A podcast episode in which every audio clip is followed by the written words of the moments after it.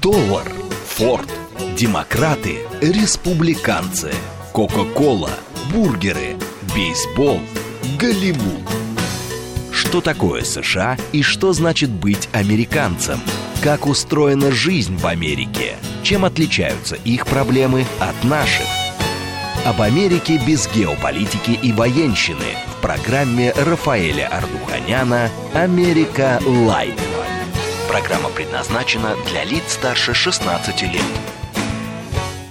Добрый вечер, уважаемые радиослушатели. Радиостанция «Говорит Москва», передача «Америка Лайт». Меня зовут Рафаэль Ардуханян, я автор ведущей этой передачи. Как я сегодня анонсировал в моей утренней передаче «Револьвер», сегодня мы с вами поговорим о замечательном американском писателе, писателе-фантасте, писателе-философе, писателе-ребенке Рэе Брэдбери. Десять лет, как его не стало, он скончался относительно недавно, прожил долгую жизнь, 91 год ему, э, сложную очень жизнь, через депрессию, через войну, через тяжелый недуг, который приковал его к коляске, но тем не менее он сумел создать тот свой светлый мир Рэя Брэдбери, которым восхищались и восхищаются до сих пор по обе стороны океана, невзирая на социальные системы. А, Рэй Брэдбери был достаточно популярен и в Советском Союзе, э, и в Советском Союзе ставились его постановки по его произведениям были постановки. Так что это человек, который сумел перешагнуть даже идеологические какие-то препоны и стал действительно популярным. Многие его считают, многие считают, что он не только писатель-фантаст, но и один из лучших писателей 20 века. Но то, что он создал свой собственный мир, в этом, наверное, сомнений нет, потому что вряд ли можно найти кого-либо ну, хотя бы каким-то образом, так сказать, похожи на Рэя Брэдбери. Это человек, который писал в самых разнообразных жанрах, прославился как фантаст, но помимо этого у него замечательные философские произведения, замечательные а, автобиографические его очерки, вот это, в частности, знаменитое его произведение «Вино из одуванчиков», очень лирическое, очень доброе, очень светлое, которое было популярно, ну, буквально во всем мире. У нас передача, безусловно, «Диалог», как всегда, смс-портал 900 925 8888 94 8. Телеграмм для сообщений говорит МСК Бот. Прямой эфир 495 73 73 94 8. Телеграм-канал Радио говорит МСК. Ютуб канал говорит Москва. Уже у нас звонки, уже сейчас попозже обязательно мы будем брать а, обязательно. Я просто хочу немножко, так сказать, рассказать, что мне действительно, я считаю, очень важным а, для, не только, так сказать, для характерно было для Рэя Брэдбери, но и, безусловно, для вообще всего его поколения, потому что э, детство было достаточно сложно, он достаточно долго жил в очень небольшом городке, его детство как раз совпало с Великой депрессией, отец никак не мог устроиться на работу, они очень долго переезжали. Если вы помните, когда мы с вами говорили о дороге 66, дорога из Чикаго в Лос-Анджелес, вот это как раз по этой же самой дороге он и двигался вместе со своей семьей в Лос-Анджелес, где их приютил родственник, вот, который он потом, кстати, выписал в одном из своих героев, назвал его дядюшка Эйнер. Вот как раз в этом его вине, а, в его рассказе «Вино из одуванчиков». Самое интересное еще то, что Рэй Брэдбери, он нигде не учился, он вообще не еле-еле закончил школу, просто не было денег на учебу. Поэтому его учебой стала библиотека. Библиотека, куда он несколько дней, там, по крайней мере, три раза в, на неделе после работы, он раз, работал разносчиком газет, он приходил туда и читал, читал, читал, читал, читал. Он говорил потом, что именно вот там сформировалась задумка, ну, наверное, главного, основного романа его жизни. Это знаменитый 451 градус по Фаренгейту, который получил мировую буквально известность, он был популярен, потом был экранизирован, да не кем-нибудь, а самим Трюфо, французским, э, французским режиссером, с а, очаровательной Джулией Кристи в главной роли. Так что, в общем-то, сказать, человек прошел достаточно сложный путь и очень разнообразно, как его жизнь, что называется, помотала, побросала, также это отразилось, собственно говоря, вот и в его произведениях. Очень многие вещи, которые написал Рэй Брэдбери в, в молодости и потом, они потом стали, знаете, ну такие пророческие в очень большой степени. Потому что, а, подобно тому, как и Жюль Верн, допустим, а, а, предрек некоторые вот и подводную лодку, и летящие, так сказать, э, летательные аппараты, а, зажженными огнями, да, которые зависали над местом, то есть такие прототипы э, вертолетов. Э, Рэй Брэдбери тоже в своих произведениях достаточно интересно описал, вот предсказав в какой-то степени реалии вот нашей будущей жизни. Еще там в середине 20 века в своем произведении 451 по Фаренгейту и в знаменитых его марсианских хрониках вот, он, так сказать, достаточно четко обещал, вот я, я вам приведу пример, это такие, знаете, э, наушники-ракушки такие, вот, то есть это без, фактически беспроводные наушники, наушники, которые вот он тогда уже в какой-то степени предвидел и ввел это, собственно говоря, вот в оборот свой. И, так сказать, э, ну, предвидел в какой-то степени, конечно. Есть такая, знаете, семейная легенда его, что он Родился, как я уже сказал, в маленьком городке, Иллинойс, это вот туда ближе к Чикаго. И когда ему было буквально 12 лет, он а, был на представлении одного а, фокусника. И вот это вот, знаете, вот эта вот атмосфера а, представления, шоу, она э, пройдет потом такой красной нитью через все его творчество и через всю его жизнь. До последних, можете себе представить, до, до, до 80 лет, к сожалению, его супруга умерла раньше его, но он всегда просил ее дарить на Новый год, на Рождество только игрушки. Его внучка, кстати, потом, она очень смеялась, и внуки говорили, что у дедушки было больше игрушек, чем у нас. Вот это, так сказать, их воспоминания были. Хотя в 79 лет он уже был прикован, к сожалению, к инвалидному креслу, у него был инсульт. Так, давайте возьмем, а то у нас уже звонки. Да, да слушаю вас. Да, Алло. Да, да, добрый вечер. Добрый вечер, Рафаэль. Слушайте, ну, огромное спасибо. Вы знаете, Брэдбери, вот я не небольшой любитель фантастики, хотя, конечно, Жюль Верн, там все это все прекрасно. Но Брэдбери это, конечно, что-то вообще особенное, вот да. просто особенное. Я помню, э, когда он только появился у нас вот в Союзе, это где-то в 80-х годах, ну, по крайней мере, на моей, вот так вот, ну... Нет, он моем... раньше, раньше, э, конечно, появился. Нет, его, может да. быть, может быть, но вот я лично, да, лично вот это столкнулся с ним, вот в хорошем смысле этого слова, где-то в начале 80-х годов. Я оторваться не мог просто, понимаете, от его mm-hmm. э, произведений. Вы сейчас для меня, вот знаете, в таком смысле слова, Америку открыли в том, что вы сказали, то, что он был э, абсолютно человек без образования. Ну, слушайте, ну это действительно человек, поцелованный Богом в макушку, потому что какой язык, это просто чудо. И, может быть, это и перевод, конечно, такой великолепный, но все равно.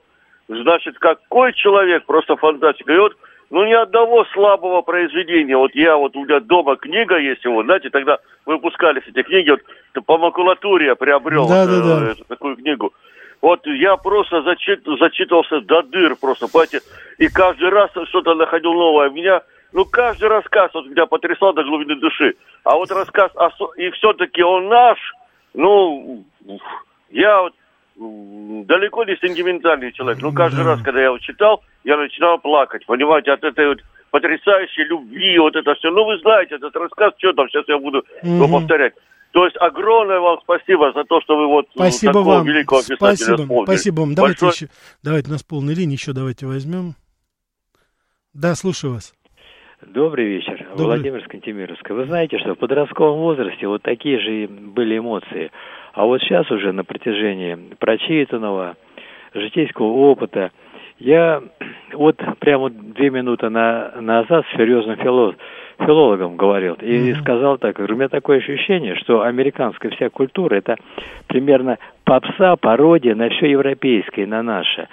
Она, она в никуда, она депрессивна, она не глубока, там нету взрыва, падения, там нету человеческой трагедии, как написано Достоевским, Бальзаком. Это все-таки мелковато, мелковато им, наверное, образ жизни, менталитет их им не, не даст той глубины. Вот той глубины, чтобы вот копать, копать, копать. Ну, этого нету. В Я подростковом понял, да. возрасте да, там Теодор Драйзер, еще что-то, а потом все. Я понял. А скажите, Такое мелководье, вы знаете что, даже э, на плоскодонке там делать нечего. Я понял. Скажите, пожалуйста, а вы Рэя Брэдбери что-то читали? Чуть ли не в, де, не в детстве все вот это фантастику Я вам говорю, далее. я в принципе, вы, я все понял, Владимир, я просто скажу, в и, принципе... Вы, и, вы, и вы знаете что, я вот сейчас с, фил, с филологом серьезным, и она мне серьезный филолог, профессор, и она мне говорит, говорит, я не могу, говорит, конкретно вспомнить, рассказать, что я про него прочитала. Он не цепляет. Джек Лондон, да, mm-hmm. простой, интеллектуальный, и он жизненный, там такие моменты эмоциональные, он остается, он остается. Остальное я нету понял. там, не, нету, не, я не понял. глубоко. Я понял. Я единственное хочу, спасибо, Владимир, я единственное хочу вам сказать, ну, я приблизительно понимаю, о чем вы говорите, но я не могу согласиться в полном объеме, потому что, а, безусловно, это может быть, знаете, а, в какой-то степени связано с не такой большой историей Соединенных Штатов Америки и какие-то такие глубинные процессы в искусстве, которые, ну, страна образовалась только тогда, когда когда уже вовсю писали, а некоторые уже классики европейской литературы, они ушли в небытие вообще. Но я вам вот говорю просто вот персонально для вас, Владимир, позвоните, я знаю, что вы нам звоните периодически, почитайте, пожалуйста, рассказ э, Брэдбери «Улыбка». Я не говорю уже 451 по Фаренгейту, я не говорю уже «Вино из одуванчиков», я не говорю «Марсианские хроники».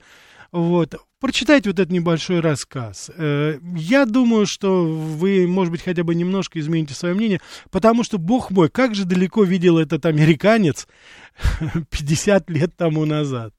Как он видел это, это да. Рассказ это, естественно, ну, улыбка. Конечно же, это о улыбке Джаконды. Вот почитайте и вы скажете ваше мнение. Давайте мы еще возьмем. Да, слушаю вас. Алло, добрый вечер, Да, да здравствуйте.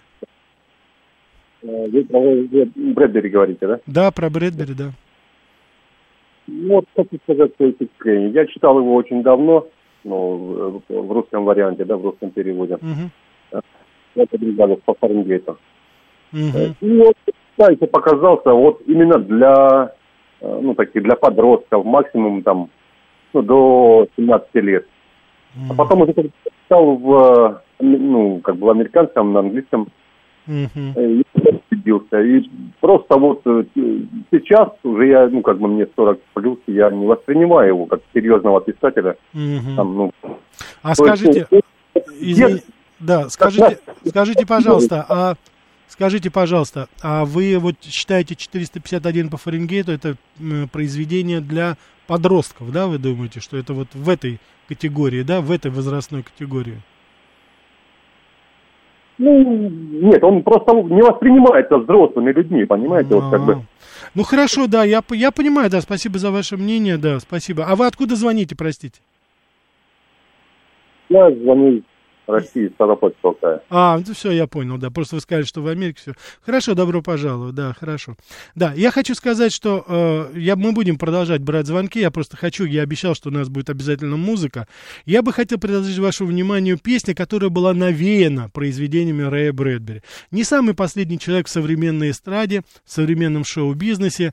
Сэр Элтон Джон, вот, он, так сказать, написал песню, э, вот именно, которая была в очень большой степени навеяна рассказом Рэя Брэдбери «Космонавт». «Космонавт» о том, как мальчик ждет своего, э, так сказать, отца, Поэтому, кстати, произведению было и э, в определенной степени вот был и фильм такой, значит, снят. Э, так и назывался «Астронавт», правда, он потом, э, вот. А это сборник «Человек в картинках», и он, конечно, э, стихи написал его знакомый, Берни Топин, по-моему, вот, и он был вот буквально очарован этой историей, да, а где описывается вот такая, знаете, повседневная работа астронавтов, и вот тогда это поразило то, что это было такое, знаете, как бы рутинная работа, то есть он как бы Рэй Брэдбери приглашал в то будущее, где вот работа в космосе, она будет довольно, э, так сказать, такая, такая рутинная, очень простая. И вот они написали эту песню о космосе, и они, так сказать, рассказали ее. Давайте мы с вами просто ее послушаем. Элтон Джон, Рокетмен, человек-ракета. She packed my bags last night, pre-flight. Zero hour, 9 a.m. And I'm gonna be high as a kite by then.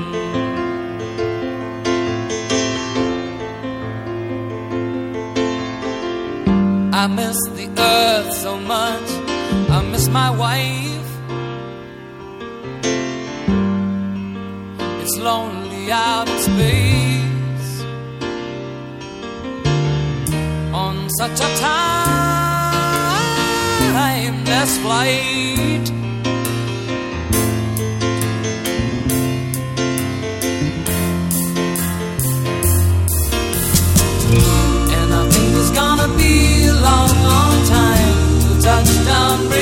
around again to find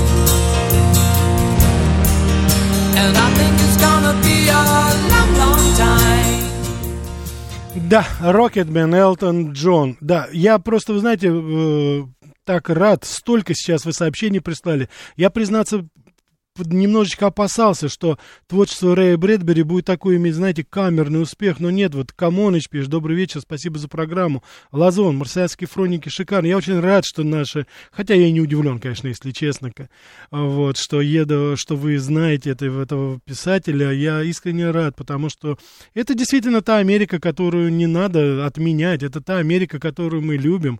А, а, Аланил, а, Аланил пишет, еду сейчас и слушаю улыбку, рассказ по аудио, ну это вообще прекрасно. Вот.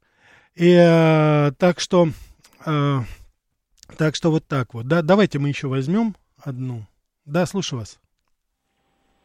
А, Рафаэль, добрый вечер, Ростислав. Да, Ростислав, слушатель. здрасте, да. Мгм. А, вот, знаете, американская реальность, я думаю, сейчас удивительнее любой фантастики. Вот две недели назад я вам говорил по поводу виз. Но если главному инспектору Госдепа нужна всегда была американская виза, получается, американцы тут на Новинском бульваре всегда знали, когда к ним едет ревизор, а еще и знал абстрактный майор Приблуда из романа Пар Горького. Но самое абстрактное, вот удивило просто фантастическая безалаберность а, бандитской охраны в Индонезии, когда к нему любой мог подойти, хоть с петровско-башировскими намерениями, хоть с пранкерскими. Я помню, Буш, Буш-младший в Питере в 2003-м сам отгонял жестами репортеров и командовал журналистами. Вы познаком- познакомым американистам поспрашиваете, вот этот с виду кореец, он еще остался гла- главным охранником Джо или выгнали уже и его, потому что такое ощущение, что там это профессионализм просто ниже плинтуса. Я понял, Спасибо. да. Спасибо, Ростислав. Судя по всему, вам тоже нравится Рэй Брэдбери. Я, в принципе, рад этому, конечно, очень. То, что касается, что к Байдену мог кто угодно подойти, ну, а кому он нужен-то вообще так особо? Особо никто и не подходил. Так что давайте мы оставим его.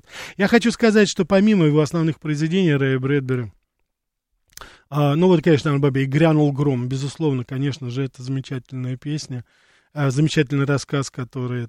Я хочу сказать, что немножко недооценены, с моей точки зрения, рассказы Рэя Брэдбери, которые, на мой взгляд, носят, ну, потрясающий символический характер. Вот я э, не пропустил в, детстве, когда читал Рэя Брэдбери, э, рассказ «Ржавчина». Сейчас вот как бы по-новому немножко открыл для себя потрясающий рассказ, который тоже... Понимаете, вот все рассказы, они устремлены в будущее. История о сержанте-пацифисте, который мечтает избавить мир от непрекращающихся войн, и для этого он изобретает прибор, который может разрушить абсолютно все оружие, которое существует в мире, оно он его превращает в ржавчину. И его стремление к миру во всем мире остается непонятым, потому что кто-то его считает, что сержант просто сошел с ума. Как можно уничтожать оружие? И действительно, под конец, когда его эксперимент удается, Рэй Брэдбери со свойственной ему философией задает вопрос, а разве оружие виновато? Разве уничтожение оружия и военной техники избавит планету от кровопролитных сражений? Или же все-таки это дело в нас? Вот видите, как неожиданно, коротко, в такой, знаете, может быть, даже немножко, я не знаю, ну, если не чеховской, то в манере да, Алана а, по вот, э, может быть, так сказать, э, может, может, может быть, в этой какой-то такой, знаете, немножко загадочной, немножко энигматической, но тем не менее прекрасно, да. Чудесный костюм цвета сливочного мороженого. Это, знаете, это Голливуд снял шикарный фильм по этому рассказу его. Один костюм, он пировать фактически, знаете, вот э, гуляет на протяжении всего этого рассказа от одного владельца к другому, причем он начинается от какого-то очень и очень богатого финансиста и кончается неожиданно попадает там, сбрасывается буквально там с самолета на маленькую деревушку на юге Америки, где живут еще совсем до недавнего времени бывшие рабы. Я помню в том фильме эту роль замечательно исполнил известный уже всем нам Пол Робсон, знаменитый актер. Вот. И одна из самых, один это, безусловно, из самых э, мощных рассказов, очень многие считают. Потому что эти костюмы, они меняют, они его носят по очереди, и он и меняет их, так сказать, меняет их, э, меняет их жизни в, в лучшую сторону. Вот. Ну а в конце, конечно, рассказа, опять же, Рэй Брэдбери со свойственной ему такой, знаете, детской наивностью задает вопрос. Ну а так ли важен хороший костюм, чтобы тебя любили и уважали? Или же дело все-таки совершенно в другом? Может быть, это и не имеет такого значения. Вы понимаете, в чем дело? Он опять нас подводит, каждый раз рассказывая простую, полудетскую даже, может быть, историю. Он, тем не менее, подводит к определенным обобщениям, которые, ну, конечно же, просто замечательны по сути своей. Или возьмите, допустим, роман «Ревун». Это просто меня поразило. Я его тоже первый раз вот недавно только прочитал. Совершенно потрясающе. Представьте себе маяк возле мыса, который по ночам издает протяжный рев. Смотритель делится с рассказчиком поразительной историей. Оказывается, каждый год к маяку приплывает огромный огромный динозавр, живущий в морских глубинах уже более миллиона лет. И вот это чудище, оно при, при, приплывает только для того, чтобы вместе с маяком прореветь, чтобы услышать себя самого и понять, что ты еще вроде бы как бы, так сказать, как бы ты еще все-таки не один и вот в одной из ночей динозавр разрушает этот маяк. Наверное, он уже осознал, что он единственное живое существо из своего рода, и он решает его уничтожить, потому что когда ревел маяк, у него была надежда, что есть кто-то другой. Вот это, представьте себе эту перекличку доисторического динозавра и маяка. И каждый из них, так сказать, динозавр воспринимал это как своего сородича. Вот. И разрушил, так сказать, его, и разрушил все свои, ну, насколько, конечно, это могло быть, чувства. Так что это вот тоже тоже, конечно, Рэй Брэдбери. Мы сейчас прервемся с вами на э, интереснейший выпуск новостей, чуть-чуть рекламы, потом продолжим про Рэя Брэдбери. Что такое США и что значит быть американцем? Как устроена жизнь в Америке? Чем отличаются их проблемы от наших? Об Америке без геополитики и военщины в программе Рафаэля Ардуханяна «Америка. Light». Добрый вечер. Еще раз, уважаемые радиослушатели. Радиостанция «Говорит Москва», передача «Америка Light». Сегодня мы говорим с вами о Рэй Брэдбери. А, десять лет, как нет с нами этого замечательного, на мой взгляд, американского писателя. Но вот, судя по вашим реакции, э, я искренне рад, что это, так сказать, не чуждо. Вот роман пишет «Надвигается беда», замечательный роман, безусловно. «Уно Бобенто» Э, пишет нам, классика американской фантастики «И грянул гром». Безусловно, замечательный, замечательный рассказ «И грянул гром». Действительно э, рассказывает, э, ну, с, очень, мы немножко попозже поговорим об этих романах. Я бы сейчас хотел э, в преддверии очередной песни рассказ... несколько слов о произведении, которое стоит в стороне немножко от творчества вот такого научно-фантастического Рэя Брэдбери. Это «Вино из задуванчиков». Это детские воспоминания самого Рэя Брэдбери в маленьком городишке в штате Иллинойс, где он помогал собирать одуванчики. Одуванчиков делается вино. Дедушка платил аж 10 центов за мешок этих одуванчиков, потому что вот эти вот запахи, запахи одуванчиков, свежевыжатого вина такого, ну, своеобразного, конечно, вина, вот это вся его взаимоотношение с природой, открытие нового мира для себя, вот это все пронизывает этот роман, и он, так сказать, носит немножко мистический характер. Почитайте, особенно если у вас подрастают дети, прочитайте им. Это очень такое, знаете, очень теплое, очень открытое произведение. Рэй Брэдбери к нему относился особенно, и он не скрывал, что это, собственно говоря, его биография. И вот я хочу вам сказать, что группа Blackmore Night, они написали песню, она так и называется «Вино из одуванчиков». Dandelion Wine. Давайте послушаем ее.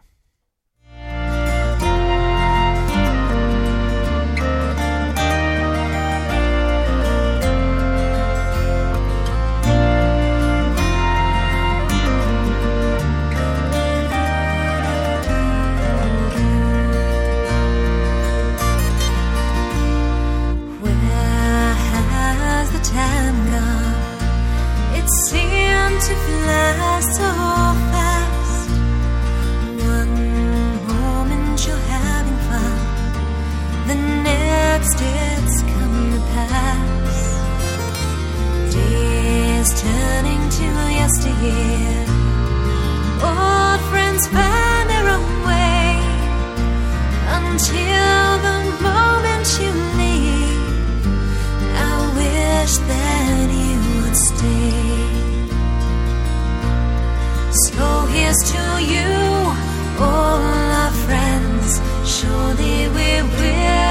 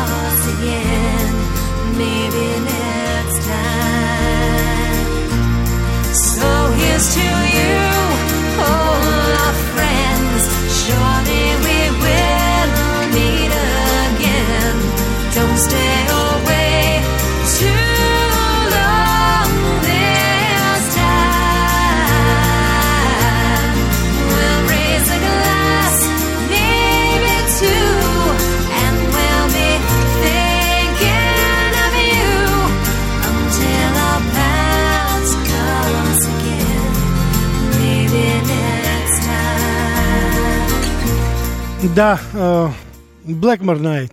Вино из одуванчиков. Но я думаю, вот, мне кажется, вот сама манера исполнения такая лирическая кантри, она в очень большой степени вам дает представление, какая сюжетная линия, какая вот форма оформления самого этого рассказа. Мне кажется, а, музыканты очень хорошо это подловили. Вот здесь как раз вы пишете, уважаемые радиослушатели, а, о рассказе «И грянул гром». Безусловно, это вообще достаточно эпохальный роман, потому что по этому, по мотивам этого произведения а, были сняты несколько фильмов. Я думаю, что многие из вас помните э, голливудский такой, ну, блокбастер, он так и называется, эффект бабочки. И, собственно говоря, вот этот самый эффект бабочки, его как раз Рэй Брэдбери и впустил в наш, так сказать, обиход.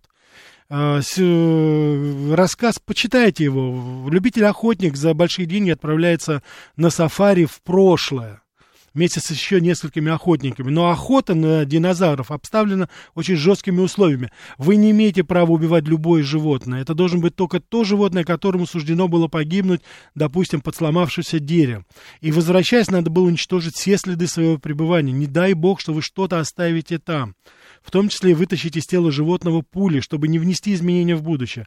Люди находятся на такой антигравитационной тропе, вот, и чтобы случайно не задеть даже травирку, они вынуждены были очень осторожно продвигаться. И вот руководитель этого сафари, Трэвис, он предупреждает. Раздавите мышь ногой, это будет равносильно землетрясению, которое исказит облик всей Земли, в корне изменит наши судьбы. Гибель одного пещерного человека — это смерть миллиарда его потомков, задушенных в чреве.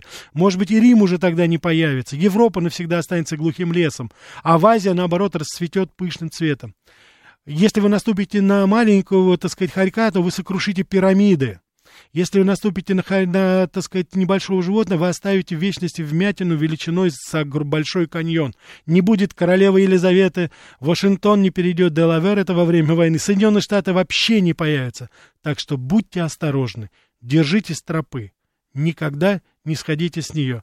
И вот во время, как говорится, как раз этой охоты охотник Экельс, он увидел тернозавра и собственно говоря, пометуя обо всем этом, он возвращается к машине времени, возвращается как бы обратно, но после возвращения охотники неожиданно обнаружат, что их мир изменился абсолютно. Иная орфография. У власти вместо э, либерального президента стоит диктатор. Все совершенно по-другому, в разрухе, кругом преступность, наркомания. Причина катастрофы выясняется. Оказывается, что Экельс, когда сходил с тропы, случайно раздавил бабочку. И Трэвис поднимает ружье, потому что на него уже несутся воинственные его современники, уже новые такие. И последняя фраза его как раз и говорит. И грянул гром. Да, вот действительно этот гром из-за этого эффекта бабочки всего лишь раздавил бабочку в прошлом. И как все это, как это все хрупко. Так что, конечно же, вот это очень хорошее, так сказать, произведение. И это. Мне еще любопытно одно э, произведение, электрическое тело пою. Э, в двух словах это Э, будущее для Брэдбери представлялось таким образом. Вы знаете, по-моему, он пророк. Наверное, он, скоро, наверное, мы действительно с вами станем уже а, свидетелями этого. Роботизировано, автоматизировано все, что только возможно. И вот в своем рассказе писатель пишет, что как показать вот влияние на обыкновенный прогресс, допустим. И э, отец семейства решает приобрести экспериментальный агрегат электронную бабушку, которая создана для заботы о маленьких. Но они не подумали, конечно, что это прекрасная история о дружбе человека и машины. Есть только одно «но». Я думаю, что вы все видели замечательный фильм с, Робертом, с Робином Уильямсом «Двухсотлетний э, человек». Э, это как раз же тоже навеяно Рэем Брэдбери. Вот. Дети растут, дети стареют, дети становятся немощными, они умирают, а бабушка электронная, электрическая нет. И, в общем, одна из главных идей рассказа – это безграничная возможность человека, который нужно направлять в правильное русло. И превосходство э, так сказать, э, ни в коей мере не должно изобретение превосходить своего изобретателя, живого человека. Это тоже послание непосредственно нам это. Мы с вами потихонечку подходим к произведению самому главному, это 451 по Фаренгейту, конечно. Прежде чем мы с вами сделаем, я хочу, чтобы мы с вами послушали, на мой взгляд, замечательную композицию нашей рок-группы Ари. Она так и называется «Симфония огня», и посвящена она как раз именно этому произведению Рэя Брэдбери.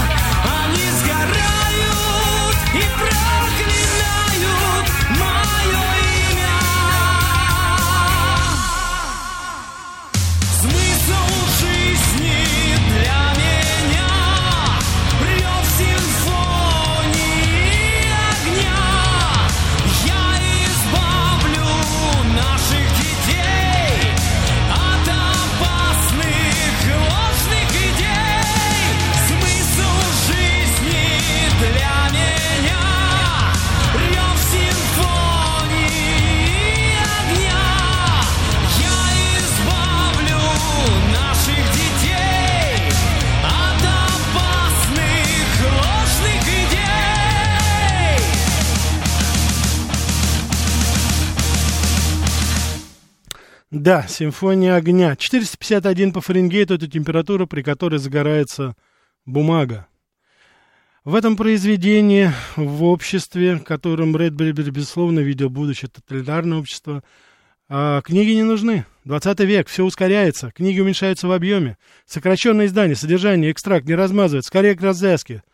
Произведение классиков сокращается до 15 минут на передаче. Посмотрите, что у нас происходит в школах. Потом еще больше, одна колонка текста. Быстро пробежать за две минуты, а потом 10-20 строк для энциклопедического словаря. Из детской прямо в колледж, а потом обратно в детскую. Разумеется, такое отношение к печатной продукции это не цель, а средство, с помощью которого, я думаю, мы все с вами прекрасно понимаем, создается общество манипулируемых людей, где личности нет места.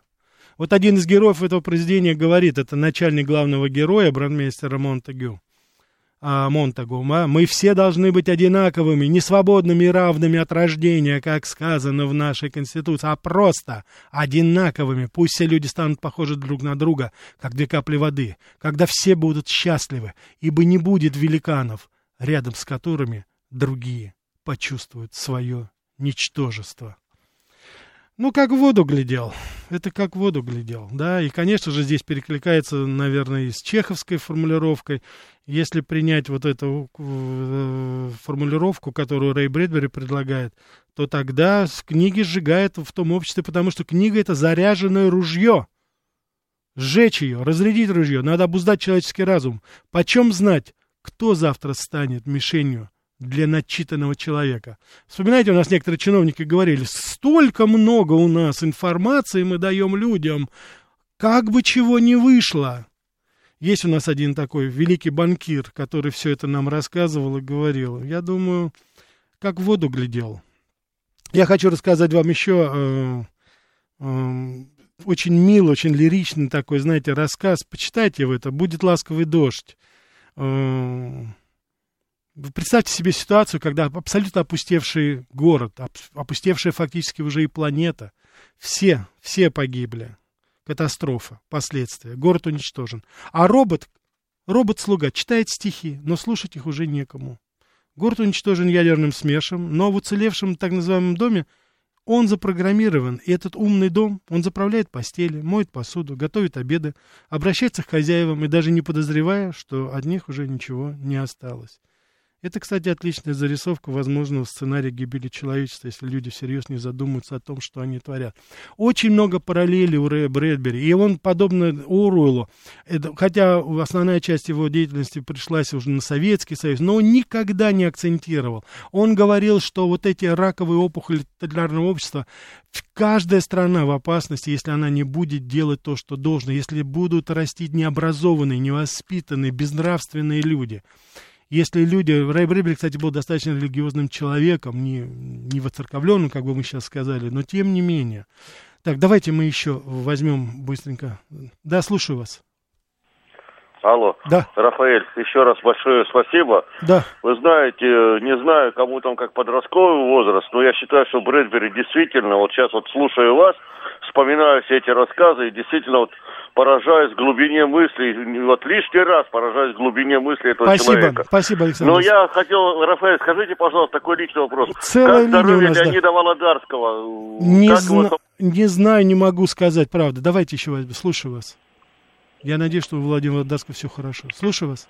Добрый вечер. Добрый вечер. А, Вы знаете, я вам очень благодарна за сегодняшнюю передачу, потому что Рэй Брэдбери, конечно, он стоит на особом для писателей, в том числе американских, потому что он обладал даром предвидения. Это Да, довольно редкое да, э, да. качество.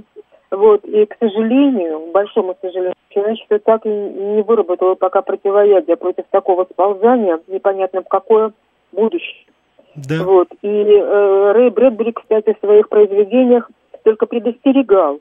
Но он не указывал, а что можно было бы сделать человечеству, чтобы все-таки вот это сползание непонятно во что э, предотвратить. Ведь на этого его то ли не хватило, то ли он понимал, что если он предложит какой-то вариант, который у него есть в голове, это не будет напечатано. Такое тоже возможно. Вы знаете, я вам хочу сказать, что Рэй Брэдбери в своих произведениях, как писатель, он сказал это.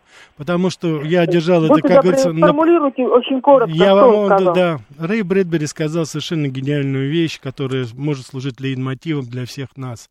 Что может быть хуже того, чем сжигание книг? Только то, что их никто не читает.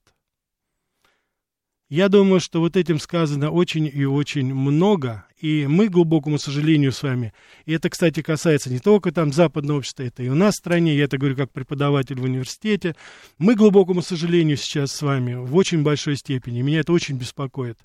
У нас огромное количество, целое поколение вырастает необразованных молодых людей, которые не знают ни историю своей страны, ни географию, ни элементарные вещи. Это вот то, что называется из детской в колледж, и из колледжа обратно в детскую.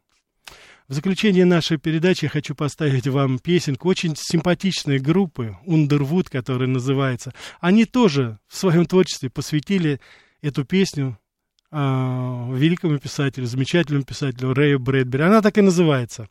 «Прощай, Брэдбери».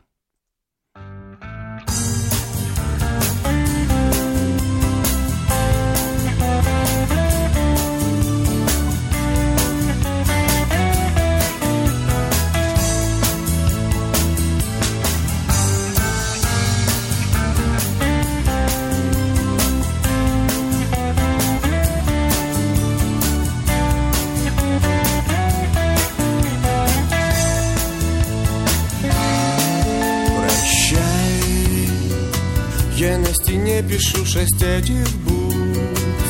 Ты молча их прочти, мой тихий друг. Прощай, как гильотина клацает засов. Не остановит солнечных часов моя рука. Бродит по космосу южная ночь. Черные дыры, открытые двери. Мы с этой ночью похожи точь в точь